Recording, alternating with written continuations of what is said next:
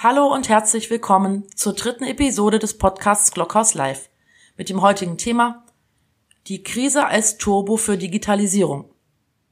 Zu Gast im Studio ist Professor Dr. René Seidenglanz, Hochschulpräsident der Quadriga Hochschule Berlin. René sagt, die Unternehmen lernen jetzt auf schmerzliche, aber erfolgreiche Art und Weise die Machbarkeiten der Digitalisierung. Digitale Prozesse funktionieren plötzlich.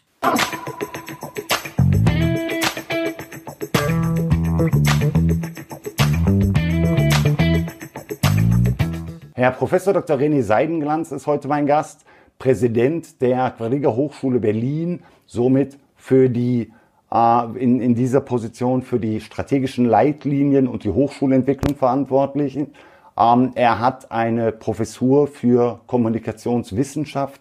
Aber was ich an René sehr schätze, ist seine Nähe in die Wirtschaft, in den praktischen Bezug, in die digitalen Machbarkeiten. Also nicht der Wissenschaftler, der nur forscht, sondern einer, der wirklich auch mit seinen Studien äh, mit Sicherheit für eine Menge äh, Interesse gesorgt hat. Hallo René. Hallo Eckart, ich grüße dich. Herzlichen Dank, dass du dir die Zeit nimmst. Das macht mich ganz dolle stolz. Ich weiß, als wir uns letzte Mal gesehen haben, war ich am nächsten Morgen totenmüde, weil wir haben uns irgendwie die halbe Nacht festgequatscht, super inspirierend. Das werden wir heute nicht schaffen. Wir sitzen leider nicht in einer tollen Hotelbar in Berlin. Wo, wo sitzt du? Wo erreiche ich dich gerade? Ja, ich, ich, ich bin, bin ja tatsächlich wie so viele Menschen in diesem Lande auch im Homeoffice und ich habe mir in der Tat, du sagtest, auch überlegt, ob ich mir jetzt nicht heute auch mal zumindest so ein Hoodie anziehe, um mich hier anzupassen. Ähm, ich habe es dann noch gelassen, das heißt, wir hatten mal wieder den gleichen Gedanken, Eckhard. Perfekt. Ähm, du erreichst mich ähm, im Homeoffice im Erzgebirge. Wir haben schon viel darüber gesprochen. Ähm, wir sind ja beide Fußballfans, Eckhard, ähm, und wir haben ja da schon viele, viele Gemeinsamkeiten zwischen unseren Vereinen entdeckt. Absolut. Also hier Erzgebirge Aue. Ich weiß nicht, ob du es deinen Leuten schon verraten hast. Ähm, du Schalke. Und wir haben ja viele gemeinsame Traditionen die uns auch verbinden über das, über das rein inhaltliche hinaus. Ja, also ich sitze im Erzgebirge und ähm, äh, warum? Klar, weil wir hier ein Häuschen haben, aber mhm. als das vor sieben Wochen losging mit dem Shutdown, haben wir einfach überlegt, wo wollen wir sein? In der Unsicherheit, wie, dauert, wie lange dauert das eigentlich? Ähm, und da willst du einfach sein, wo deine Familie ist, wo deine Lebensgefährtin ist äh, und wo du auch ein bisschen Auslauf hast, äh, weil man hier eben wirklich in die Natur rausgehen kann und weil man hier äh, mit Technik und WLAN und, und schnellem Internet einfach auch gut eine Hochschule leiten kann und forschen kann. Okay, ja, ja, das kann ich nachvollziehen. In normalen Zeiten würde ich hergehen und sagen, wenn man doch in Berlin ist, was hat man dann im Erzgebirge? Was, was, was soll da das Leben bringen? Aber du hast natürlich recht, mhm. die Negativseiten der Urbanisierung leben gerade viele Menschen und da ist gut, wenn man sich auch aufs Land zurückziehen kann. Zu der Gemeinsamkeit zwischen Erzgebirge Aue und Schalke 04 kommen wir gleich nochmal. Lass uns erstmal in die Themen Kommunikation, Kommunikationstrends, Anforderungen, Marktsituation eingehen. Aber mhm. magst du dich nochmal vorstellen, was deine Verantwortlichkeiten, deine Schwerpunktgebiete sind? Aus deinen Worten mit Sicherheit viel besser als nur in meiner kleinen Anmoderation. Ja, du hast mich ja, du hast mich ja dankenswerterweise schon schon vorgestellt. Ähm, ich ähm, habe letzten Endes in dem, was ich tue, zwei Hüte auf. Ähm, ich habe zum einen an der Quadriga Hochschule in Berlin eine Professur für Kommunikationsmanagement. Ähm, das ist auch eine Passion, die ich habe. Das ist ein Thema, was ich schon sehr lange verfolge, also Kommunikationsmanagement, PR. Mich interessiert, ähm, wie das Feld arbeitet, wie es erfolgreich arbeitet, aber auch welche, welche Verantwortung damit verbunden ist. Mich interessiert schon eine Weile, schon seit einer Weile, wie sich Kommunikationsmanagement in Organisationen in Unternehmen erfolgreich organisiert. Das Thema Newsroom, da sind wir auch immer mal äh, zusammengekommen, haben Berührungspunkte, Eckhardt. Ähm, das ist das eine, da bin ich, das sagtest du schon, schon viele Jahre unterwegs, auch forschend, ähm, schau mir das Berufsfeld an, schau mir Trends im Berufsfeld an. Ähm, und die andere Aufgabe ist, ähm, dass ich als Präsident die Quadriga Hochschule auch, auch leite. Und ähm, damit, ähm, äh, damit ist meine Aufgabe, die Entwicklung der Hochschule, ähm, das Haus voranzubringen und vielleicht, vielleicht an der Stelle zwei Worte einfach zum Haus Quadriga, weil es ja zweimal, mhm. weil es jetzt ein paar Mal gefallen ist. Ähm, wir sind äh, eine Hochschule, die sich unter anderem auch mit PR beschäftigt. Ähm, das ist auch das Thema, was mich hier besonders treibt. Aber Quadriga ist eine Wirtschaftshochschule, die sich an äh, Berufstätige wendet, ähm, Angebote für Berufstätige hat, sich zu qualifizieren, sich zu informieren, sich natürlich im weiterzubilden, aber auch zu vernetzen äh, auf Kongressen, auf Veranstaltungen, in Fachmedien und vieles andere mehr. Ähm, und ähm, neben PR haben wir Themen wie Human Resources, Sales Management und vieles andere. Aber der Bereich PR und damit eben auch Themen wie Newsroom und so weiter, das ist das, wo eben meine zwei Hüte dann auch wieder zusammenkommen, wo wir eine Mission haben, einfach das Feld voranzubringen mit unserer Ausbildung, mit dem, was wir tun und ähm, wo wir sehr daran glauben, dass wir hier einen Weg mit der Branche zusammen gehen. Du sagtest es mit den, mit den einzelnen Feldern Unternehmen, die, uns unserem, die in unserer Hochschule engagiert sind. Okay. Finde ich sehr gut. Sorry, wenn ich die Quadriga gar nicht vorgestellt habe. Für mich ist die Quadriga so ein stehender Begriff in der Branche, äh, dass ich den einfach mal vorausgesetzt habe. Lass mal auf das Thema Hochschule eingehen. Wie funktioniert Hochschulentwicklung oder überhaupt Hochschularbeit, deine Hochschultätigkeit? ähm, ja, aus dem Erzgebirge oder in den Zeiten, wo die Wirtschaft von Remote Work spricht? Ja, es funktioniert digital. Ähm, der Hochschulbetrieb ist ja in allen Hochschulen in Deutschland gegenwärtig ein digitaler. Ähm, das funktioniert bei uns sehr gut. Ähm, der gesamte Hochschulbetrieb ist äh, derzeit online. Ähm, es ist sicherlich ein Vorteil, dass wir nicht erst seit gestern jetzt digitale Lehre machen, sondern das schon sehr viele Jahre tun.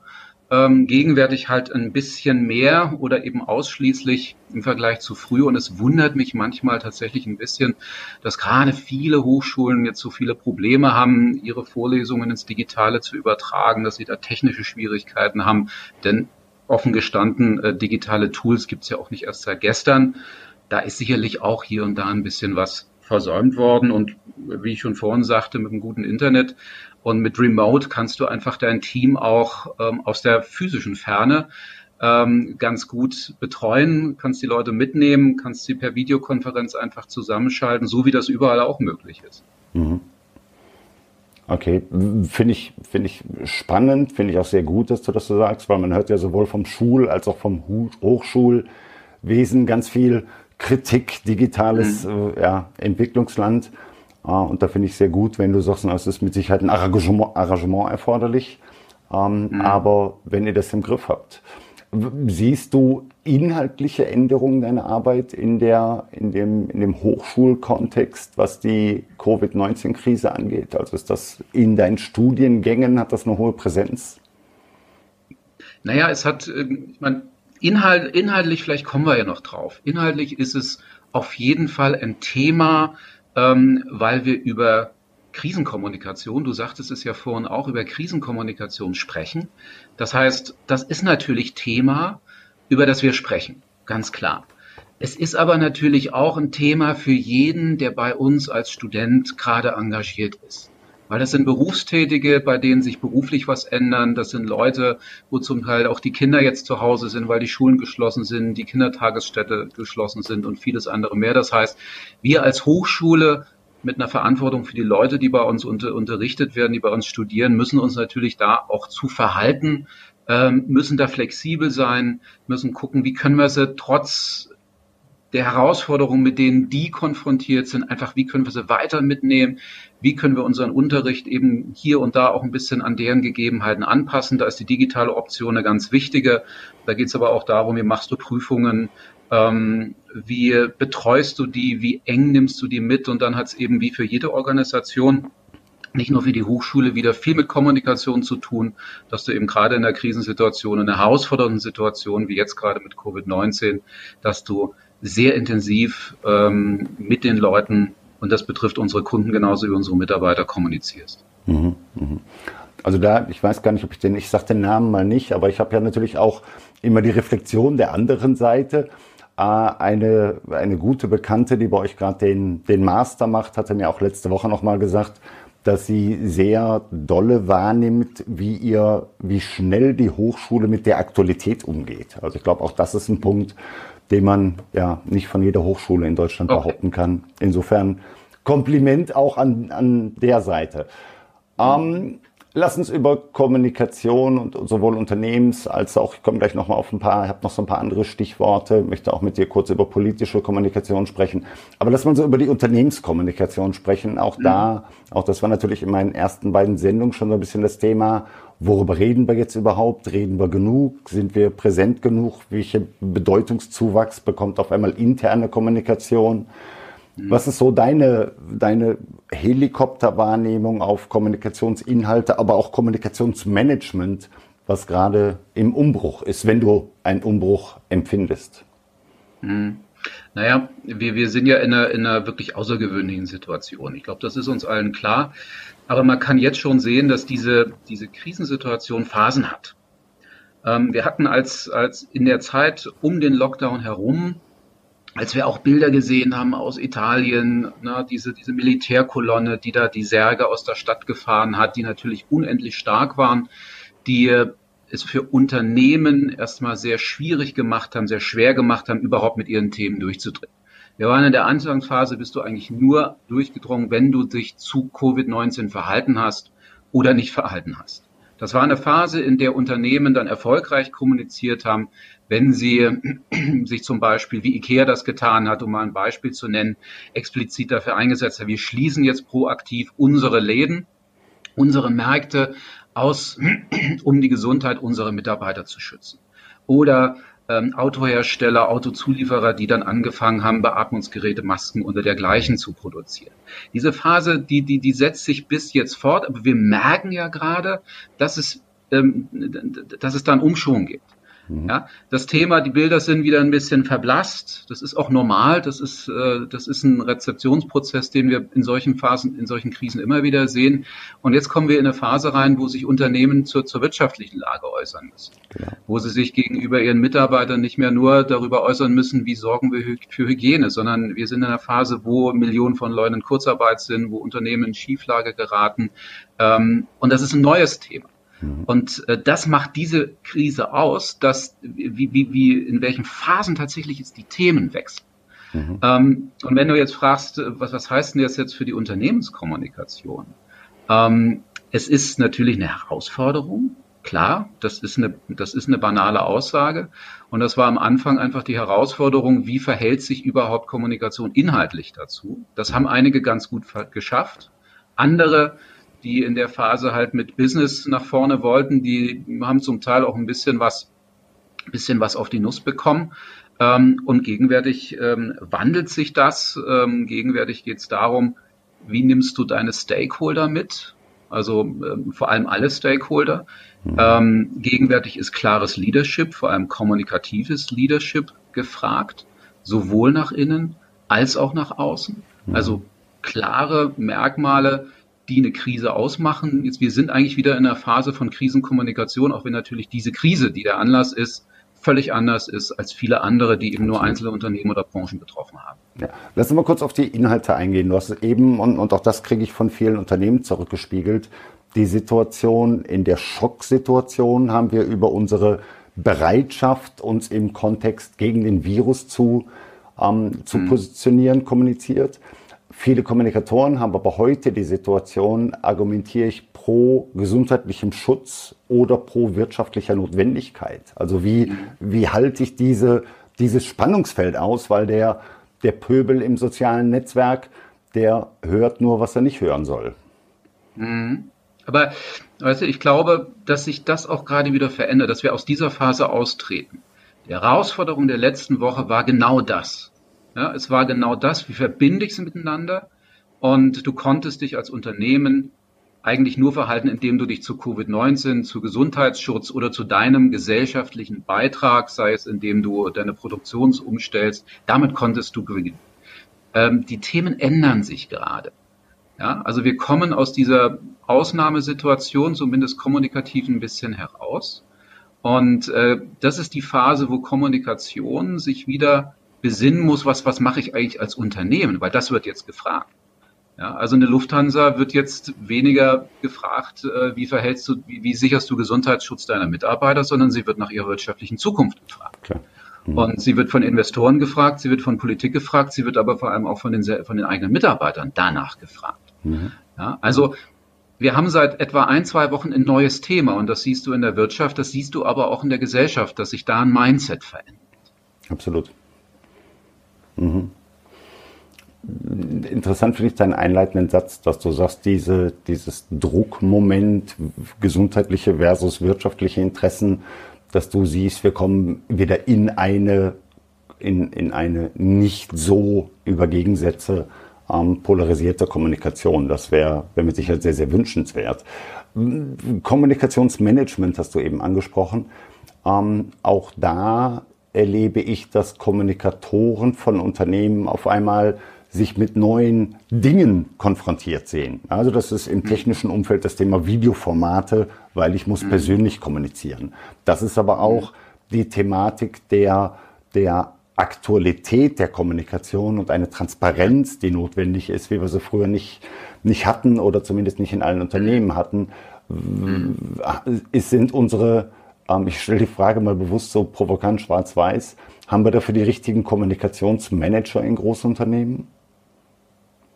Also man kann ja eines, eines sagen, so eine Krise ist immer ein, ein, Beschleuniger es ist immer eine Phase, in der Defizite, die vorher vielleicht nicht aufgefallen sind, ähm, in Strukturen, in Kompetenzen und vieles andere dann einfach kritisch werden und eben äh, wirklich hochgehen.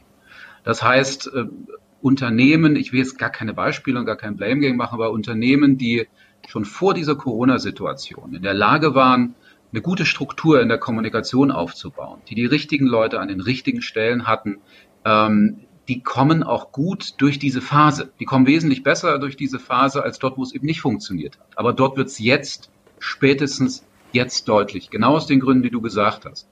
Es ist maximaler Bedarf an Transparenz. Da kommen unglaublich viele Themen, die auch wechseln äh, auf die Unternehmen zu. Ähm, und du musst ja auch sehen, die, die, die Abteilungen sind ja, viele arbeiten auf dem Homeoffice, die Mitarbeiter haben, haben äh, andere, auch andere Probleme als, ähm, als jetzt äh, gut und professionell zu kommunizieren, persönliche Probleme, Kinder zu Hause, Homeoffice, alles, was damit zusammenhängt. Mhm. Das heißt, eine Kommunikationsabteilung, die sich vorher nicht richtig aufgestellt hat, die fliegt jetzt in die Luft. Okay, ja. Ja, Beschleuniger finde ich den, den guten Begriff. Egal, wenn, wenn alles gut lief, dann hast du jetzt eben die positive Alleinstellungschance. Und wenn es im Argen war, dann fliegt sie jetzt um die Ohren. Mhm unser, ich habe es eben schon kurz angesprochen, unser Gespräch, was bei mir auch ganz viel Nachhall hatte, in der Berliner Hotelbar. Ähm, du weißt schon, mit den müden Augen am nächsten Morgen. Da haben wir darüber gesprochen, ob sich Unternehmenskommunikation, politische Kommunikation und auch Journalismus immer mehr annähert. Auch über die Fragen der, der des CEO-Brandings und, und, und. Nur hat man natürlich heute eine ganz andere Blickweise auf unsere, auf unsere Hotelbarfrage. Ähm, mhm. Wie nimmst du politische Kommunikation gerade wahr? Mhm. Ähm, also die Kommunikation in der Corona-Krise seitens unserer Politiker, ähm, es ist natürlich, es ist ein, ein einz, eine einzigartige Situation, da werden natürlich auch Fehler gemacht. Ja? Aber ich hatte ja vor uns gesagt, dass das Mindset das gesellschaftliche Mindset verändert sich gerade. Wir hatten am Anfang auch durch die Macht der Bilder, die ich vor uns äh, besprochen hatte, ne, also äh, wirklich die, die, die Krise bildlich durch, durch die Situation in Italien ja gesehen. Wir hatten eine, eine unglaublich große Zustimmung zum Lockdown. Gesundheitsschutz stand da ganz oben. Die Kanzlerin ähm, hat geführt, äh, ist vorangegangen, war auch sichtbar als diejenige, die entscheidet. Und wir sehen jetzt gerade eine Phase, wo das ausfasert. Ja, also äh, die, die Ministerpräsidenten entscheiden ähm, eigenständig. Jeder hat ein bisschen eine andere Meinung. Das geht zum Teil sogar, dass jetzt Landkreise eigenständig entscheiden sollen. Das mag sicherlich ähm, faktisch angemessen sein. Es ist aber kommunikativ problematisch. Und das merkt man auch an der Stimmung in der Bevölkerung. Mhm. Ja, ähm, es ist ja nicht zu vermitteln, wenn äh, in Mecklenburg-Vorpommern oder Sachsen-Anhalt alles aufgemacht wird und äh, in anderen Bundesländern nicht. Das mhm. ist sicherlich durch unterschiedliche Infektionsraten ist das durchaus begründbar, aber die Leute vergleichen ja Kommunikation. Ja, oder wenn du es über die Geschichte siehst. Am Anfang war das Tragen der Maske seitens des Robert Kochs Instituts eben nicht notwendig. Mhm. Jetzt gibt es die Maskenpflicht. Das heißt, ähm, das, was vertrauensvolle politische Kommunikation ja kennzeichnet, ist vor allem Konsistenz. Und was Gift ist, sind Widersprüche. Ja, und, mhm. und äh, das merkst du auch gerade. Es gibt jetzt die ersten Anti-Lockdown-Demonstrationen. Eine ganz große hatte ich gesehen in, in Stuttgart, in Berlin. Äh, die war ja auch in den Medien, weil da einige ähm, Leute sich auch irgendwie äh, gegenüber Medien äh, ausfällig verhalten haben. Es gab auch hier im Erzgebirge tatsächlich eine. Und es ist, ähm, also bei allem bei allen Unsicherheiten, die da die Leute sind. Aber es ist natürlich kommunikativ durchaus erklärbar, weil die Leute natürlich auch Widersprüche wahrnehmen. Okay. Ja, und merken, warum kann man im einen Land äh, auf einer Parkbank sitzen und im anderen nicht. Mhm. Ja, und insofern ist die Situation kommunikativ ja. ja. nicht glücklich, weil sie widersprüchlich wird. Mhm. Und weil es verhindert, dass die Leute da draußen eine einheitliche Meinung sehen und einfach mitgehen. Ja, und das auch verstehen, warum es notwendig ist. Genau, das, das finde ich einen ganz, ganz schwierigen Punkt. Du hast es ja angesprochen. Es mag auch den Grund geben, warum die, die Lockdown-Aufhebungen in dem einen Bundesland, das, Bundesland anders sind als im anderen. Aber mhm. du hast natürlich momentan auch so eine, äh, na, in vielen Fällen würde ich sagen, so eine journalistische Brandstifter-Situation, wenn das eine Bundesland so entscheidet und das andere so entscheidet, dann geht es eben im journalistischen Kontext in vielen Publikationen nicht darum, diese unterschiedlichen notwendig, politischen Notwendigkeiten, die kommuniziert wird, aufzulösen, sondern da na, so, so, eine, so ein gegenseitiges Bashing draus zu betreiben. Also wie oft ich im Fernsehen gehört habe, dass es für den Bürger eine Zumutung ist, dass das eine Bundesland so und das andere so entscheidet, geht für mich auf mhm. keine Kuhhaut mehr. Also ich glaube, da ist mhm. politische Kommunikation und journalistischer Auftrag auch so ein bisschen im, im Ausnahmezustand. Ja, ja. Natürlich ist es Aufgabe des Journalismus eben auch zu hinterfragen und zu kritisieren. Das ist ja gerade in der Anfangsphase der Krise auch kritisiert worden, dass es kaum kritische Stimmen gab, die sagen, ist das wirklich notwendig? Weil das macht natürlich Demokratie aus. Ja? Ähm, aber auf der anderen Seite ist eben wiederum kommunikativ eben auch Leadership gefragt. Ja, also, also jemand oder eine Kommunikation, die den Leuten klar vermittelt, was notwendig ist und was nicht und eine Perspektive aufzeigt. Es ist völlig klar, dass in der gegenwärtigen Situation das unendlich schwierig ist, weil eigentlich keiner wirklich weiß, wohin sich die Gesellschaft entwickelt, sich die Wirtschaft entwickelt. Aber umso wichtiger ist es, eben genau sozusagen diese, diese eine Richtung aufzuzeigen, eine gemeinsame Richtung aufzuzeigen. Du hast gesehen, die Kanzlerin hat es jetzt so ein bisschen versucht in ihrer Art, äh, indem sie sagte, naja, es gibt ja diesen, diese, diesen Grenzwert von ähm, 50 in der Reproduktionszahl. Ähm, ich weiß nicht, ob das überall wirklich so klar angekommen ist, was das bedeutet. Und dann können die Ämter vor Ort, denen sie ihr die absolute Kompetenz zugesprochen hat, dann ja irgendwie selber entscheiden. Mhm. Ähm, das Problem ist, Kommunikation wird dann so komplex. Ja, du hast plötzlich ganz viele Akteure, die alle auch irgendwie unterschiedlich kommunizieren und das kommt bei den Leuten einfach nicht mehr an. Die Leute nehmen die Widersprüche wahr und nochmal Widersprüche sind eben leider Gift für eine, für eine vertrauensvolle äh, Meinungsbildung und für eine vertrauensvolle Kommunikation.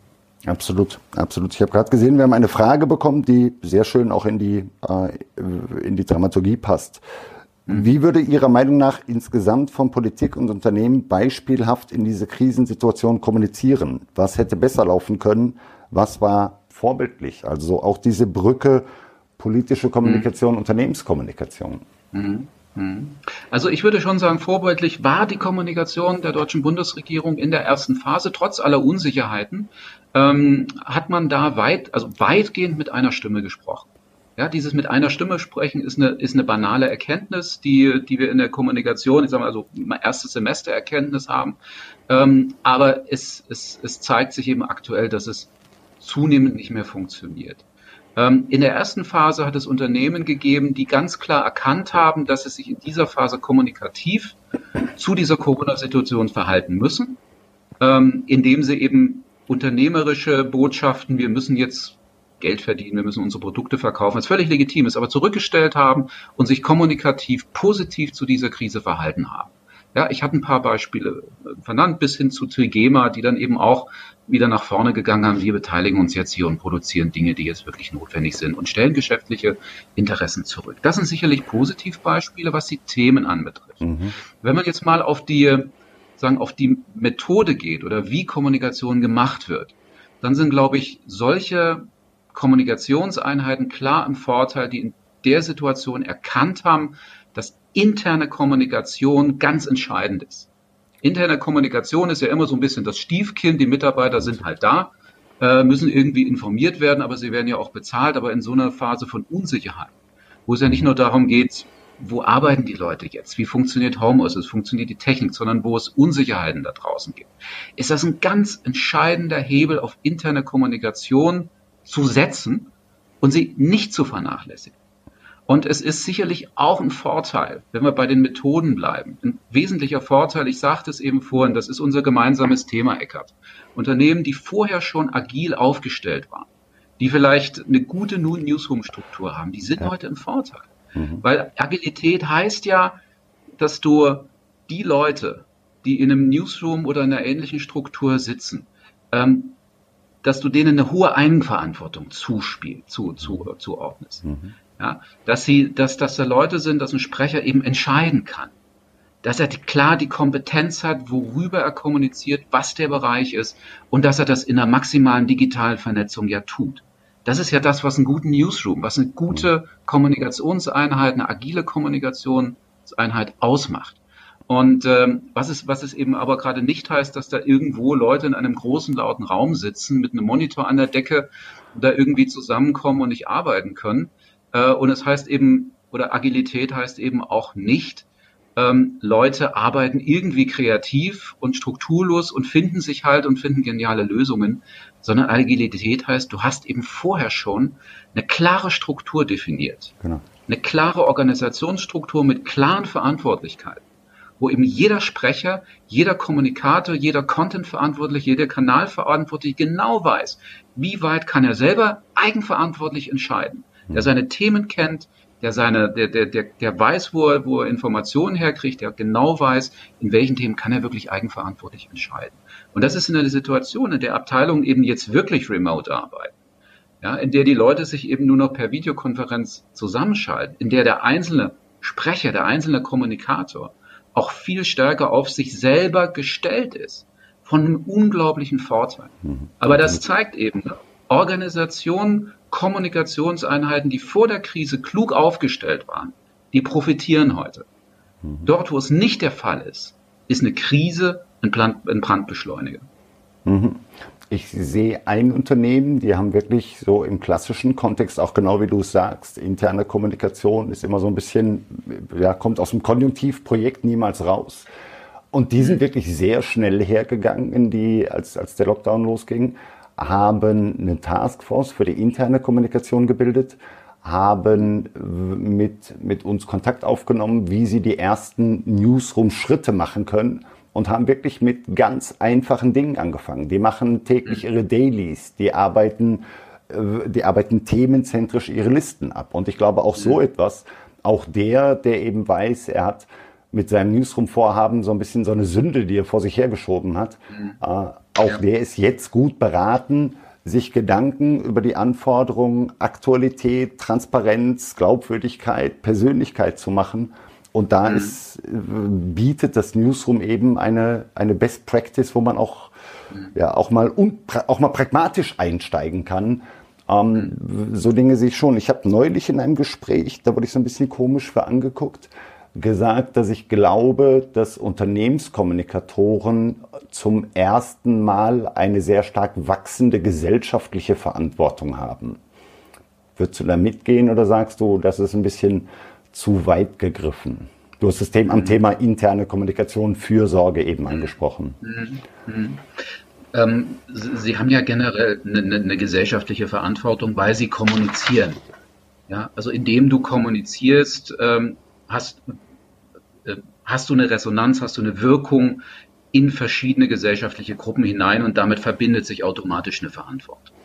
Und ich gehe mit dir, Eckhard, dass sich diese Verantwortung gegenwärtig erhöht, ähm, weil Kommunikation wichtiger wird in Krisenzeiten, mhm. ähm, weil Leute unsicher sind und weil eine falsche Kommunikation in einer Krisensituation äh, viel schädlicher sein kann als in Normalsituationen, wo sie vielleicht nicht ausfällt, wo die Leute nicht nervös sind, wo sie nicht unsicher haben, wo sie sich keine Gedanken machen, wie es eigentlich weitergeht. Mhm. Und äh, das ist eine Verantwortung, die Kommunikation gerade hat. Und das ist auch eine Bürde, die sie gerade hat. Mhm. Mhm. Ja. Ich möchte momentan, aber das ist auch so ein bisschen meine Rolle in, dem Kommunikations, in der Kommunikationswelt, da auch mal gerne übers Ziel hinauszuschießen. Ich versuche mhm. momentan jeden Kommunikator zu motivieren, sich zumindest auch in seiner Rolle der Unternehmenskommunikation gegen gesellschaftlich gefährliche Fake News zu stellen. Ja, da mag man jetzt mhm. hergehen und das ist so ein bisschen wie dein Forecast und mein Forecast, aber ich glaube, das sind Dinge, mit denen der klassische Pressesprecher vor sechs Monaten eben nichts zu tun hatte. Dieses Einmischen in Themen, dass das zunimmt. Damit wir nicht uns an dem Thema so festbeißen, du hast eben gesagt, der Beschleuniger, äh, den, den Begriff nehme ich nochmal in einen ganz anderen Kontext. Ähm, okay. Erleben wir auch gerade so ein, so ein Turbo für die Digitalisierung oder erleben wir nur mhm. ein Strohfeuer von Zoom? Tja, ich weiß es nicht. Ähm, also ich, ich, ich, ich, ich gebrauche gerade gerne so diesen Begriff der Turbo-Digitalisierung, weil ich mich auch ehrlicherweise selber gerade Turbo-digitalisiere und glaube ich jetzt auf sieben verschiedenen Videoplattformen unterwegs bin, je nachdem, in welcher, welcher Runde ich gerade unterwegs bin. Ähm, es ist, glaube ich, eine Frage, wie nachhaltig ist das? Ähm, ist das jetzt, und, und, und ist das jetzt einfach, die Leute müssen das gezwungenermaßen machen und fallen dann in die alten Muster zurück? Und ich glaube, der, der den Unterschied macht, ob es Unternehmen jetzt schaffen, da ähm, jetzt nach alter Pragmatik, alle mussten sich erstmal sortieren, jetzt in eine Phase reinzukommen, wo sie, wenn sie es nicht schon haben, Strukturen finden, die auch Bestand haben. Das heißt also, sich auf ein gemeinsames Format in der Company zu einigen. Ganz banales Thema. Mhm. Ja, in vielen Unternehmen, auch Kommunikationseinheiten, die sind eben jetzt in, in, verschiedenen Kanälen unterwegs, je nachdem, was sich mit welchen Kollegen gerade anbietet. Ähm, das ist ein ganz wichtiges Thema, damit es eben nicht zum Strohfeuer wird. Mhm. Ähm, natürlich werden wir, ich, werden wir jetzt nicht, auch in vielen Unternehmen, nicht als Digital Natives rausgehen, äh, weil der Mensch eben immer noch ein physisches Wesen ist. Ähm, die Leute werden auch wieder in ihre Büros zurückkommen. Die Leute werden auch sich gern wieder treffen. Die werden auch wieder reisen, um sich zu sehen. Aber es wird, glaube ich, was mit der Gesellschaft und mit Unternehmen machen, weil viele Unternehmen und Mitarbeiter und damit auch Kommunikationsleute merken, dass viele Prozesse eben auch digital funktionieren, weil sie gerade funktionieren müssen. Genau. Und dann wird man eben die teure Dienstreise zum Teil hinterfragen. Hm. Ja, dann wird man eben schauen, muss ich wirklich fünf Tage die Woche in ein Büro fahren, mich an einen Rechner setzen und da Dinge tun, die ich von einem Rechner zum Beispiel zu Hause ohne eine einstündige Anfahrt in engen Zügen auch machen muss. Mhm. Das sind Dinge, die sich, die sich sicher verändern werden. Mhm. Aber wir werden nicht zu digitalen Menschen werden, die nur noch am Rechner sitzen und äh, soziale Kontakte und berufliche Kontakte nur noch, ähm, nur noch digital vermittelt wahrnehmen wollen. Im Gegenteil. Ich glaube, wenn das vorbei ist, dann werden wir auch feiern, wenn wir uns wieder sehen können. Verändern wird sich, werden sich pragmatische Tätigkeiten. Informationsbeschaffung, äh, Standardtätigkeiten, ähm, wo es schon, schon vor der Krise nicht unbedingt notwendig war, sich da irgendwie physisch irgendwo in ein Büro zu vergeben. Mhm. Mhm. Ist, auch, ist auch meine Wahrnehmung. Die Unternehmen mhm. lernen jetzt auf manchmal schmerzhaft, aber sehr erfolgreiche Art und Weise die Machbarkeiten der Digitalisierung. Und ich glaube mhm. auch, es hängt davon ab, und ich mache das sehr gerne an zwei Begriffen, hänge das gerne an zwei Begriffen auf. Zum einen, das muss auch zum Standard erklärt werden. Also aus dem mhm. Ausnahmezustand muss ein Standard passieren. Und dann glaube ich, dass diese Digitalisierung auch von einer digitalen Exklusivität in Teilaufgaben lebt. Also ich glaube, das mhm. Schlimmste, was wir und, und das wäre für mich der, der schlechte Strohfeuereffekt, dass wir zu dem Ergebnis kommen, jetzt müssen wir das nicht mehr digital machen. Und mhm. der Wildwuchs an Software Zoo mhm. und digital oder analog oder wir schicken uns einfach wie vor 25 Jahren E-Mails hin und her, dass das einfach nur noch eine ja. strubbelige Landschaft mehr ist. Und da wünsche ich mir wirklich, mhm macht jetzt alles, was mit IT-Sicherheit vernünftig vereinbart ist, macht es pragmatisch, springt auch ins kalte Wasser. Das wird nicht wärmer, wenn ihr lange wartet mit dem Reinspringen. Springt in das Wasser und macht euch Gedanken, wie ihr das standardisiert und macht dann diese Dinge exklusiv. Das, was ihr nicht braucht, ist noch eine Software, ja. noch eine Software. Genau, was du gesagt mhm. hast. Im Moment haben wir die Situation. Das, genau, ja, genau darum geht's. Wenn es nachhaltig spannend. sein muss, dann muss es jetzt standardisiert werden. Die Notwendigkeit ist sowieso da, sich digital zu verhalten. Ja, man muss es tun. Und deshalb ist jetzt die Phase, wo man sich überlegen muss, muss es jetzt richtig tun, damit es nach, damit es nicht in der Krise weiter funktioniert, sondern dass es eben auch nachhaltig bleibt. Und dann ist die Investition und die Aufregung und die Mühen, die man jetzt macht, dann sind sie eben auch notwendig und dann sind sie eben auch wirksam und, und überstehen auch die Krise. Mhm. Und dann haben sie sich rentiert. Ich glaube, das ist ganz entscheidend. Ja. Ich schau mal, was hier in unserem Chat noch passiert. Wie können kleine Unternehmen hier so agil und professionell kommunizieren? Nur mit Agenturhilfe oder eben auch mit Newsrooms? Agenturhilfe oder Newsrooms, finde ich, hört sich für mich fast wie eine Fangfrage an, aber ich gebe die mal so weiter. Mhm. Mhm. Ich glaube, in der Phase muss man sich, äh, ist es immer so, man muss sich jetzt aktuell verhalten, was kannst du machen? Und wenn du im Hause die, die Kompetenz derzeit nicht hast, dann ist es klar, dass man sie sich jetzt holen muss, weil es notwendig ist. Ja, wir haben vor uns diesen Begriff der Turbodigitalisierung genommen. Ähm, das heißt, jeder ist gezwungen, sich, sich, sich zu verhalten und jeder ist gezwungen, jetzt digital zu agieren. Wenn die Kompetenz nicht da ist, braucht man die Hilfe Dritter. Völlig klar. Ich glaube, mittelfristig und langfristig wird aber die Situation eines befördern, nämlich eine Art Insourcing. Ja, wir haben viel über Outsourcing gesprochen, man hat Kompetenzen nach außen verlagert. Ähm, ich glaube, wir sind in der Phase, wo Kompetenzen auch wieder in die Organisation zurück müssen. Ähm, und das hat auch wiederum was mit Weiterbildung zu tun.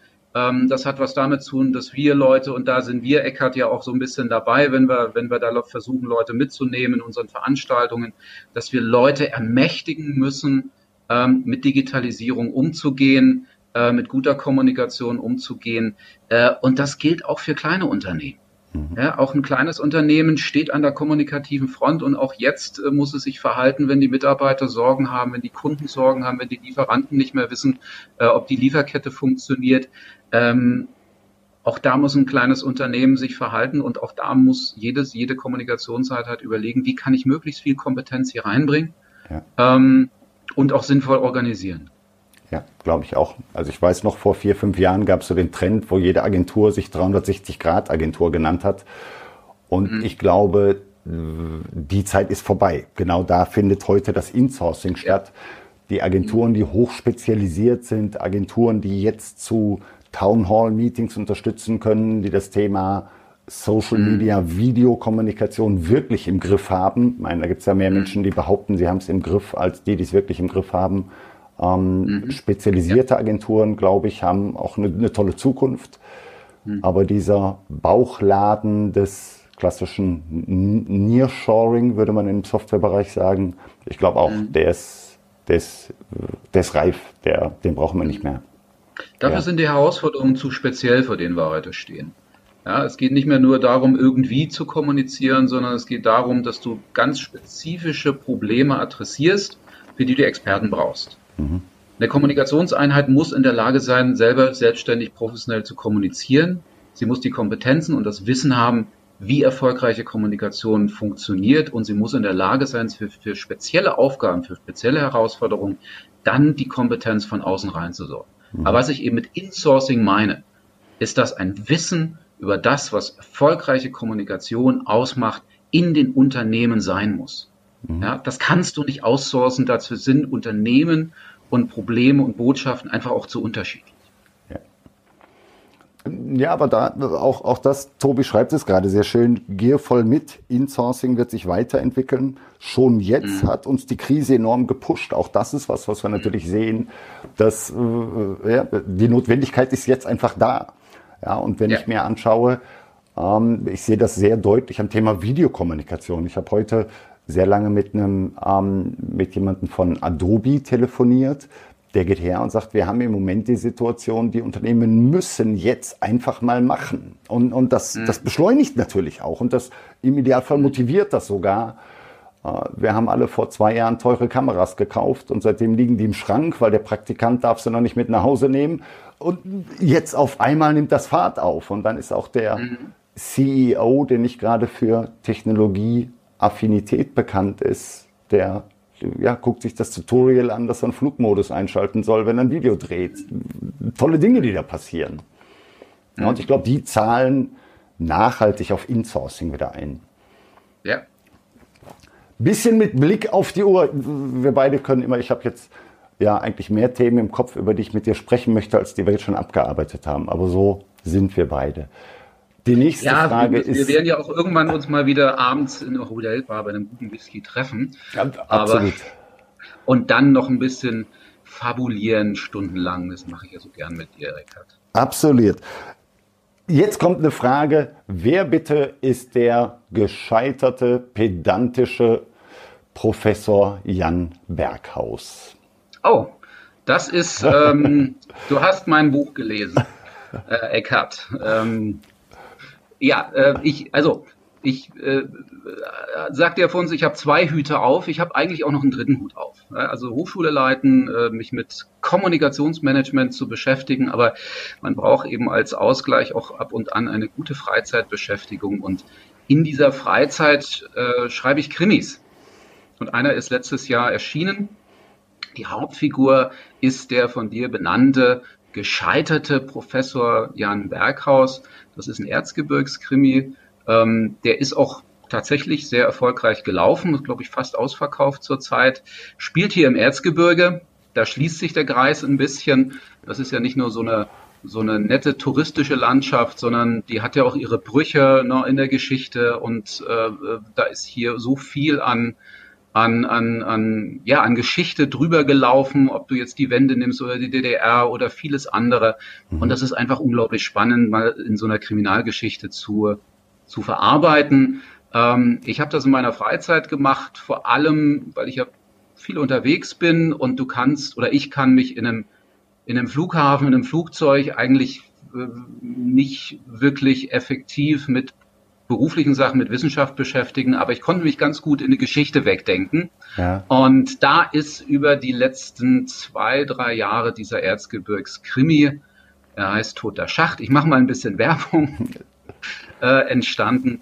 Und äh, die Hauptfigur ist ein solcher Professor, der hier wieder ins Erzgebirge zurückkehrt, ein historisches Magazin gründet, was blöderweise keiner lesen will, weil er eben nicht schreiben kann weil er so ein bisschen verschroben ist, sich mit allen anlegt, aber es ihn dazu führt, gemeinsam mit seiner Tochter historische Kriminalfälle aufzuklären. Sehr schön.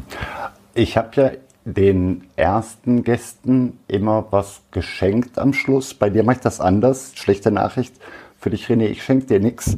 Aber ich schenke dir indirekt was. Die ersten fünf, die mir jetzt hier im Chat schreiben, sie möchten das Buch haben, die kriegen von mir das Buch von Herrn Professor Seidenglanz geschenkt.